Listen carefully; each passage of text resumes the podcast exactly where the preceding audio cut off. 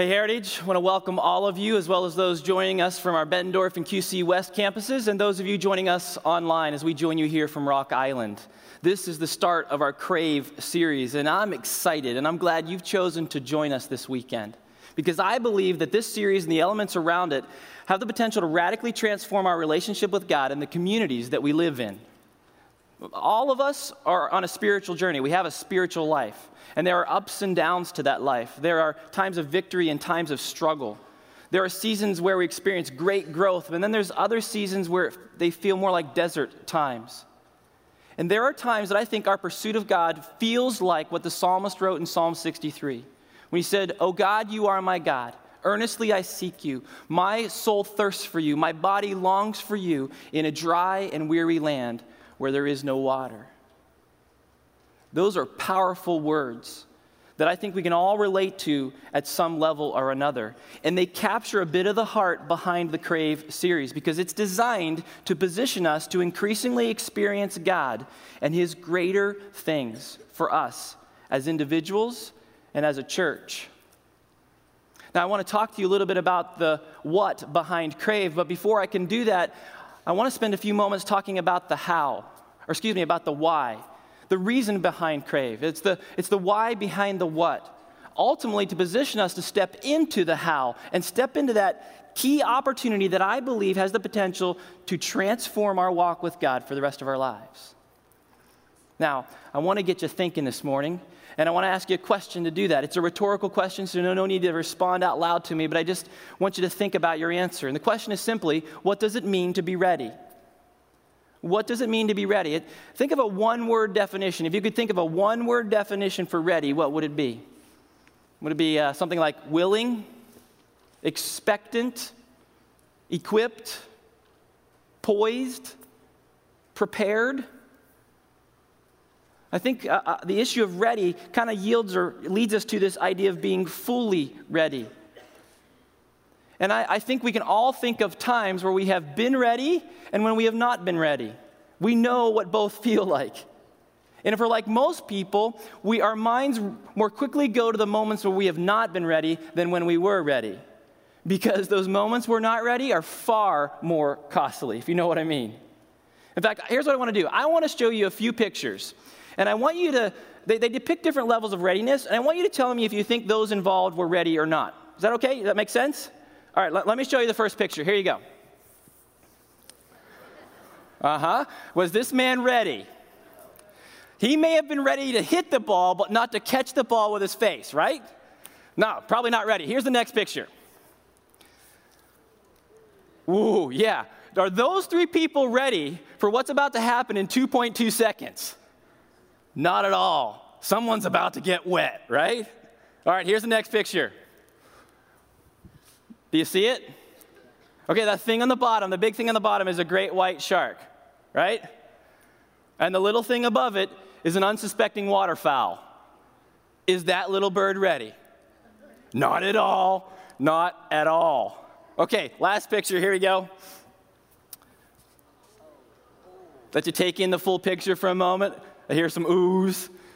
Let's zoom in. Zoom in. Oh, oh man. He was not ready for that, nor the six to eight weeks of having his jaw wired shut. Man, look, readiness matters. We can be ready or we can be unready. And whether we're ready determines a lot of things in our journey. And the truth is, there are times when we're not ready, especially with when the unpredictable thing happens. But what happens when we're not ready for the expected? Ready for what we should be ready for or what we're responsible for. Many of you know that prior to God calling me into full time ministry, I served as a state trooper in Pennsylvania. If I could summarize what that job was, it was about being ready for anything. Well, one day we could be going to a crash, maybe then going to an alarm, then have a call for cattle on the roadway, to a shooting. And, and the Commonwealth of Pennsylvania invested a lot of time and resources into me to train me and equip me to ultimately just be ready. And they issued me equipment to do that. They issued me a bullet resistant vest, but they also gave me a utility belt, the bat belt, this thing right here. And on it, I had pepper spray, a flashlight, a radio, a couple sets of handcuffs, latex gloves, an expandable baton, a holster to hold my firearm, and then a, a magazine pouch to hold extra ammunition. This was my bat belt. I was expected to not only have these items, but to know how to use them. And I've got to tell you, one of my most embarrassing moments came, and it related to that. See, when I, one day I went to work, and before I even got there, there were already calls waiting for me. And so I, I quickly grabbed my uniform, I, I grabbed my gear, jumped in the car, and took off. And I was at that first incident probably for about 20 minutes. And I was at a point where I was interviewing the victim, and I was talking to her about what had happened, and I realized at that moment I was not ready. I realized I had forgot something. What do you think I forgot? Not my whole belt, just the firearm. Oh, yeah. Total Barney Fife moment, folks. It was not good. Immediately, my heart sank. And then my adrenaline kicked in, and I started assessing is this a situation that I'm going to need a firearm? And who are all the threats? And then embarrassment kicked in, and I didn't want anybody to know that I didn't have my firearm. So, you know what I did? I kept my arm right here, right on top of the holster. I was like taking notes. I'm like, okay, I'll see you later. All right, like, what's wrong with that trooper's hand? I don't know. Hey, I'll talk to you later. I'm going to the barracks. Couldn't get back to the barracks fast enough to get my firearm. And you know what? readiness matters. In fact, if you're following along your sermon notes guide, that word is the first fill in it's readiness. And it, that word is defined as this the willingness to do something or the state of being fully prepared for something. And I was not ready that day as a trooper. Readiness matters. Now, we naturally want to be ready for the opportunities that God brings in front of us to be ready to join him in the work that he's doing. But the truth is, there are times when we are not ready. And it's during those times we can wonder why things don't work out, especially in the areas of spirituality and faith. When we don't see the results we expected, when we don't grow like we thought we would, when God doesn't show up like we expected him to. It's in those times that we can end up frustrated with him because he hasn't done what we asked. And yet the problem lies with us. Because we ask God to do what we're not ready for. As we beg Him to anoint something that He can't. And we can find ourselves disappointed and frustrated and even doubting Him as a result. The best example, I think, of this is when we can ask God to compromise a standard or a principle that He has already put in place like the principle of harvest. In fact, let me say it this way that I believe true readiness requires us to live by the principle of harvest. True readiness requires us to live by the principle of harvest. To live by the principle of what? Harvest. We need to know it and live by it. It's in Genesis chapter 8, verse 22. We can read this As long as the earth remains, there will be planting and harvest, cold and heat, summer and winter, day and night. In Ecclesiastes chapter 3, starting with verse 1 For everything there is a season, a time for every activity under heaven, and a, a time to plant, and a time to what? Harvest. Now, a harvest, for our purposes, I'm talking about life change. I'm talking about rescue. I'm talking about reconciliation, redemption, victory. It's the fruit of obedience. And it never comes without process. It, it doesn't even come immediately after planting. There are seasons of cold and, and heat, and winter and summer, and planting and harvest. Yet in church circles, we often tend to only talk about harvest. But God established harvest as a process. And we need to take a moment to understand that process or principle so that we can more fully understand the concepts behind Crave. I was recently uh, with a group of leaders in a leadership development program. And we were talking about that when you look through the whole of Scripture, you can see repeatedly this principle of harvest. You see it in the Old Testament, you see it in the New Testament, you see it in Jesus, in his teaching, in his parables. And, and harvest is it's all throughout Scripture, and it's not a single moment, it's actually part of a process. And it has steps to it. In fact, I'll just quickly go through them. The first is to buy. You got to buy the field. The second is to plow. After that, you have to plant. After you plant, You need to water, and after you water, you need to weed. And only after we've gone through that process do we end up with a harvest. God established the world on the principle of harvest. And when we violate this principle, we miss out. Because there is a reason to each step of the journey, and harvest only comes through process. Yet I think our temptation, our tendency is to stand right here with the proverbial sickle in hand and just want harvest after harvest after harvest after harvest without any willingness or faithfulness to go back and invest in the rest of the journey. And that's ridiculous. It's absurd. It doesn't work that way. We live in the Quad Cities. And, and for miles and miles in every direction around us are what? Fields. And the farmers who work those fields know and understand that in order to have harvest, you have to first buy the field, plow the field, plant the field, water the field, weed the field. And then and only then do you experience harvest. No one can live in a perpetual, unending harvest mode. Yet we try to. We think we can go from harvest to harvest to harvest, from one great thing to the next great thing, from win to win to win, and never have to go back and invest in the rest of the journey. But we can't. It just simply doesn't work that way. Look, I want to be really clear about what I'm talking about. I, I absolutely love spiritual harvest. I love it. When God works in the life of an individual and transforms them, I get excited about it. That's one of the reasons why I'm a pastor. It's, it's why we do what we do as a church to see a life transformed by Jesus. It's a beautiful, wonderful thing. But we cannot live in a harvest only mentality. If we do that, if we live as a church or as a person, as, an, as a person addicted to harvest, we will never develop the capacity to plow or plant or water or weed. And what ends up happening is that harvest will become increasingly rare, if not altogether absent completely. Yet, still many of us end up hopelessly begging God to violate the principle He established.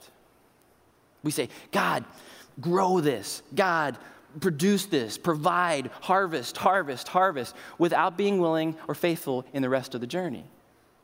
We, we want the faith to move mountains, but we're not able to move ourselves to get in His Word every day. We'll ask God to bless us or provide for us when we've given Him a mere fraction of our time and talent and treasure. We cry out to Him to intervene in our lives when we've not invested more than a few minutes in prayer and stillness before Him throughout the week. And we ask God to show up and do the impossible when we have not been responsible with the possible in honoring Him with our daily choices. My friends, no great harvest comes without the rest of the process. No great harvest comes without the rest of the process. A, a healthy Christ follower, a, the vitality of a church is measured in how we handle each step of the process. And far too many people end up chasing harvests while begging God to violate the principles He's already put in place instead of just following them. The, the people who understand this process are the people who tend to facilitate growth and see the harvest God wants to see, the great harvest He desires. The people who look at this and, and, reject it and say, I don't, I don't believe that, I'm not even going to embrace that, those people tend to be the ones who, who uh, critique harvest, the presence and absence of a harvest in a, in, a, in a place, and complain. And the people who don't understand this at all, because of the beauty of what harvest is and because of our desire to see that, the people who don't understand this end up living as people who chase harvests. And the greater tragedy in that is that those individuals can become people who are church hoppers, who move to one church in a time of harvest, and when that harvest season is done, move to another. They just move, just move on. But no great harvest comes without the rest of the process. And it's a process that God calls us to live in and live through and work out. In fact, it's that truth that led Paul to write one of the things that he wrote to the church in Galatia. chapter 6, he said this, verse 9 So let's not get tired of doing what is good. At just the right time, we will reap a harvest of blessing if we don't give up. That's a great reminder of the importance of the process. And if we continue to plant and water and seed, we'll see a harvest. We'll experience greater victory. We'll see Him do great things. But far too often, we live for the moment, we live for the harvest, while God is trying to do something bigger than a moment. In fact, He wants to build a movement of ever increasing redemption and rescue and hope and healing through His people.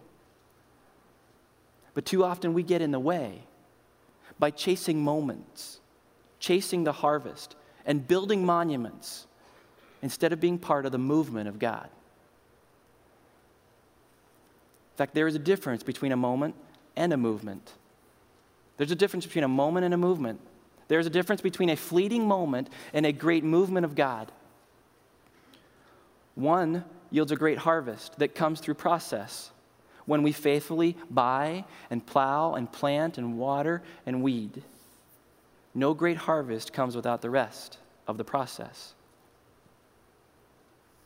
So, if we've been living outside of this design, how do we get back on track? One of the best ways to engage to do that is to engage in activities called spiritual disciplines. Spiritual disciplines. They help us plow, plant, water, weed. The spiritual disciplines are simply actions or activities done for the purpose of cultivating spiritual development. There's different descriptions for what spiritual disciplines are. They may vary a bit between every, any book or author you're looking at, but I like how Richard Foster, in his book Celebration Discipline, divides them into three categories. He refers to them as the inward, outward, and corporate disciplines. Inward disciplines would be meditation, prayer, fasting, and study. Those outward disciplines would be simplicity, solitude, submission, and service. And the corporate disciplines would be confession, worship, guidance, and celebration.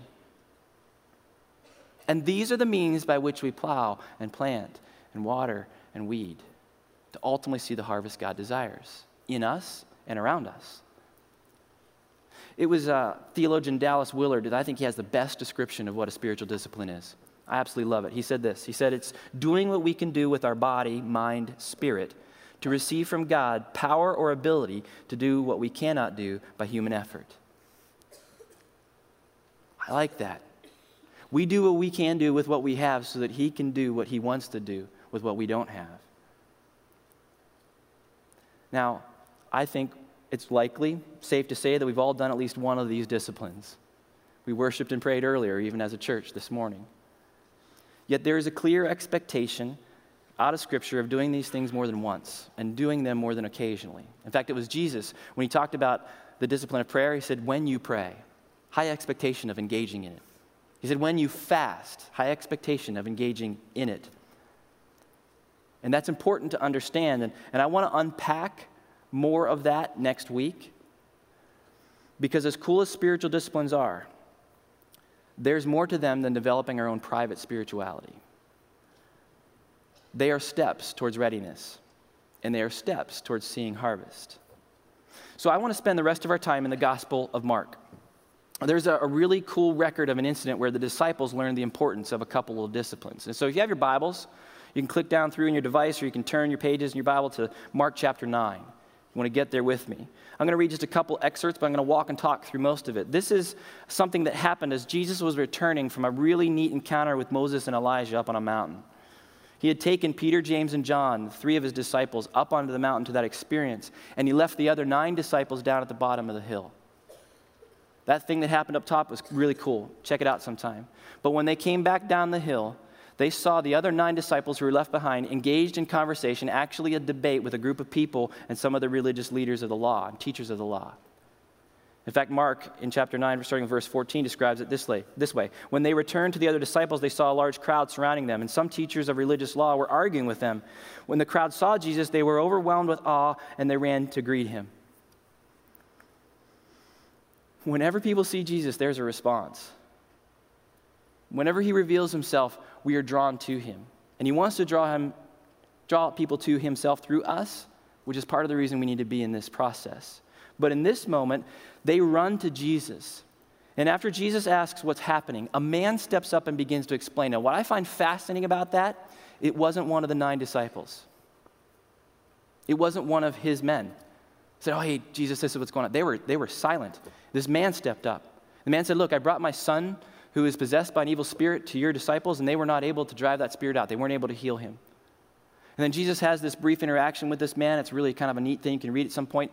But then at the end of that, Jesus casts out that evil spirit with a simple command, and the boy is healed. But this is where I think the story gets interesting. Because then Jesus and his disciples move into a more private setting. And in that private setting, his disciples ask, Hey, Jesus, why couldn't we drive out that spirit? And I think it's not unreasonable that they would have been expecting Jesus to say something like, Well, I'm Jesus, I'm the Son of God, I can do things you can't. That's not at all what he says. In fact, what he does in his response is he illuminates a lack of readiness on their part. They weren't prepared, a failure on their part. He actually, in a way, he says, You blew it because you weren't ready. Let's look at actually what he says, though verse 28 of chapter 9. And then he, he, he came into the house. His disciples asked him privately, Why could we not cast it out? So he said to them, This kind can come out by nothing but prayer and fasting. What's the implication of that statement? I mean, it's huge. The implication is they were not engaged in prayer and fasting as they should have been or could have been. That's huge. In fact, what Jesus said how, his brief explanation, it tells us a few key things that we need to understand. First is this that prayer and fasting are a powerful combination. Prayer and fasting are a powerful combination. Now, not every translation of this passage includes both prayer and fasting. The reason that is, is not every manuscript has both prayer and fasting. There's some that do and some that don't. So some translations have both and some don't. But I have personally seen God work powerfully through the combination of prayer and fasting in significant ways. They are a powerful combination. In fact, fasting without prayer is called a diet. It's nothing more than empty self denial. Together, things change. Prayer and fasting are a powerful combination. The second observation is that some things only happen by prayer and fasting. Some things only happen by prayer and fasting. The nine were not involved in prayer and fasting as they should have been. If they had been, they would have been positioned to make a difference for God. Instead, the result was they were not ready to be part of what God wanted to do. Now, in Jesus' explanation, he's not just, he's, he's implying this to them and their behavior. He's not just saying, hey, look, here's a description of a spirit who requires a certain investment ahead of time to make this spirit go away. That is not the end of what he's saying. He's really addressing the reality that some things only happen by prayer and fasting. And not engaging in a discipline like prayer or fasting always makes us less effective for God. It limits our usefulness. But like plowing and planting and watering and weeding, consistently engaging in spiritual disciplines position us to be used by God more fully and to see the harvest He wants to bring. When we don't engage in them, God has to work in spite of us far more often than he can work through us. Here's the final observation I see here that prayer and fasting are essential for readiness. They're essential for readiness. Readiness doesn't just happen, just like a harvest doesn't just happen. We have to be faithful in doing our part so that God is willing and able to do his part. Prayer and fasting are essential for readiness. So, having looked at all that, I think I want to give you a question that you and I can spend in our quiet time with God just chewing on, just wrestling with. And it relates to the issue of readiness. And the question I'm giving you is simply this What is defining your readiness? What is defining your readiness? What is defining your level of readiness to plow or plant or weed or water? What is defining your readiness to work to see a harvest and to be used by God? What's defining your readiness? When we pursue God through spiritual disciplines like prayer and fasting, we are plowing and planting and watering, which prepares us for the harvest. And it's essential. So, what is defining your readiness to date? Is it you and your priorities, or is it God and His priorities? Perhaps you're someone who is already engaging in multiple spiritual disciplines. That is awesome. Keep doing it in increasing measure. God wants to continue to do newer, new, new things in you and through you. Keep leaning into that. You will be positioned to see God work in big ways. But if you find yourself today a person who's not engaging in these, then your readiness is being defined by something that is positioning you out of sequence to what God wants to do. If the totality of your spiritual journey is contained in the gathering with God's people on a weekend, your readiness is in question. If the only time you pray and the only time you and I read Scripture and the only time we engage in any other spiritual discipline is now, I can tell you we're not ready to see that God do all that He wants to do in and through us. What's defining your readiness?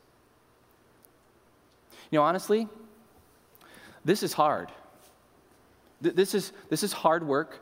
This takes great sacrifice. This comes with a cost, but it is always worth it. So worth it. To, to see the King of Kings and Lord of Lords do the miraculous, to do what he wants to do in and through us, it's always worth the sacrifice and the hardship and the difficulty of walking through that process. What's defining your readiness? You know, I think Jesus' words that day to the nine disciples had to hurt. I think it stung a little bit. A, a, harsh way of what he said, I think, would be, you blew it, you missed it. That's kind of a harsh way of interpreting what he was saying to them. And I don't, I don't want that for us. I, I don't want us to be like the nine as a church. I want us to be ready. As a church, I want us to be prepared for the moments when He positions us to make a difference for Him in this world. We need to be. And being prepared for what God wants to do in and around and through us will require times of prayer and fasting. So, as a result, I want to invite you into a season of prayer and fasting and study in His Word. See, what God is asking us to do as a church in this next season is big. There are 200,000 people in the Quad Cities who do not yet know Jesus, and our job as the sent people of God is to go and share His love and to serve and, and speak truth in love in a way that leads them into relationship with Him. So they are drawn to Him. That's going to require us to engage in, in planting and plowing and watering and weeding at a whole nother level engage in spiritual disciplines at a whole nother, whole nother level. And if God doesn't show up, we will fail. But let's not let the failure be because we weren't ready. That we weren't engaging in the things we needed to be doing so that we could see the harvest He wants to bring. It's too important to get this wrong. It's too important to go through life wondering why we can't do and why we can't see and why things aren't working out. So here's the deal. Here's the so what reality. I want to talk with you a little bit and explain some of what, some of the what of crave. Crave is a time to pursue God. It's a time to hunger for Him. It's a call to self denial. Uh, ultimately, we want to crave God more than we crave other things. And there's both an individual expression and a corporate expression to this thing that we're going to engage in. Individually, it's an invitation to let God do what only He can through an intentional time of pursuing Him to, to study His Word, to pray, and engage in a personal expression of fasting leading up to Easter. I want to share a lot more information with you about that next week. And for now, what I simply want to ask you to do is to begin to pray about engaging in the process. Asking God how He wants to position you to be ready in the places He leads you to see the harvest He wants to bring about. So it's to begin to pray about engaging in the opportunity that's to come. If you don't yet know Jesus, then the opportunity for you this week is to step into your own journey of moving towards a spiritual harvest in your own life as you yield your life to Jesus. If you don't know him, life is upside down, it makes no sense, and you're floundering. But once we step into relationship with him, everything changes. And if you have yet to do that, I encourage you to have a conversation, even today with him, where you begin a process where he refines you and leads you into newer things as a new creature in Him. But now, we're not talking just about an individual expression for this thing. It's not just about personal spiritual breakthrough, but a greater kingdom work and a harvest. And so there's a corporate expression, there's a church reality for us. So here's the deal. Again, I'm going to leave, they're going to have a lot of questions about this, but that's all for next week. I want to give you some brief description of what this corporate reality looks like. We're going to take a 21 day period to study God's word together, to pray with key prayer points together, and to have a personal, individual fasting expression that surrounds that. So, March 29th, leading up to Good Friday, we're going to engage in a 21 day window of study and prayer and some personal expression of fasting. I'll talk to you more about the details of that, but the goal is to set aside activities and time to focus on Jesus. We're going to end it on, on Good Friday as part of a, a celebration on that day. And next week, I want to talk more specifically with you about the how about the details, about the step in points, about the resources, about the blog we're going to be posting that talks about the prayer points and reflections for the scripture we're walking through. We're going to resource this thing and communicate with you a lot more. But for now, I just want to give you a heads up and ask you to begin to pray. Because I, I literally, I cannot wait to see what God is going to do out of this.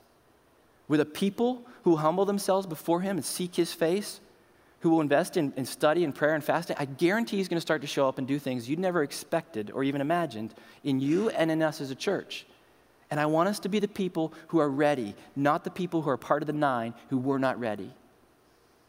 And so, this next season, this next week, is an opportunity where I just want you to begin to intentionally lean into a process of praying and asking God about how He is positioning you to be ready so that He can facilitate harvest through you. Because ultimately, any harvest comes from Him. He is the one who sets the captives free. It is not us. But we have a part of, to steward in the journey. And this next season will be an opportunity for us to plow and plant and water and weed so that God can bring about the harvest He wants to see. I am, I, I'll tell you more next week, but I am truly excited. And I ask you to begin praying even now. I want to also ask you to begin considering who you might invite to the Once Upon a Time series that leads up to Easter. You know, the, the idea of inviting someone to gather in church is a lot more simple than we make it. In fact, if I could give you two, two things, it's a two step process. Ask somebody if they go to church. If they say yay, yes, say, good job, keep going. If they say no, say, how about you try Heritage Church? It's just that simple. Now, you can add to that. I hope you add to that. But it's just that simple. And you know people who need to know Jesus this Easter. And I believe that our 21 day period of fasting and, and prayer is a moment for us to get on our knees before God and beg Him to anoint the lead up to Easter so that we can see a harvest unlike any other we've seen before that He brings for His glory, not us. Not us at all. It's for Him. I'm excited. I hope you're in on it. And next week, I want to talk to you more about the details of it. Let's pray. Heavenly Father, I thank you that in this journey, whether we have wandered, whether we've been in great seasons of wonderful growth or in desert seasons, you have constantly been faithful to us and you've been present. You've never left us or forsaken us. You have pursued us with your love, and you have invited us into a process of bringing about great harvest. Father, I pray that you would help us to be a people in this season who will who will buy and plow and plant and water and weed in every area that you give us to steward so that you can bring a great harvest in and through us for your glory. God, I am expectant, I am excited, and I look forward to seeing what you're going to do in and through my brothers and sisters. And I pray that this week, as they get before you, that you would continue to, to speak and stir their hearts to prepare them as individuals and us as a church as we step into this season. And I pray that it is for your glory and for your will to be done. And I pray this in Jesus' name. And all God's people said, Amen.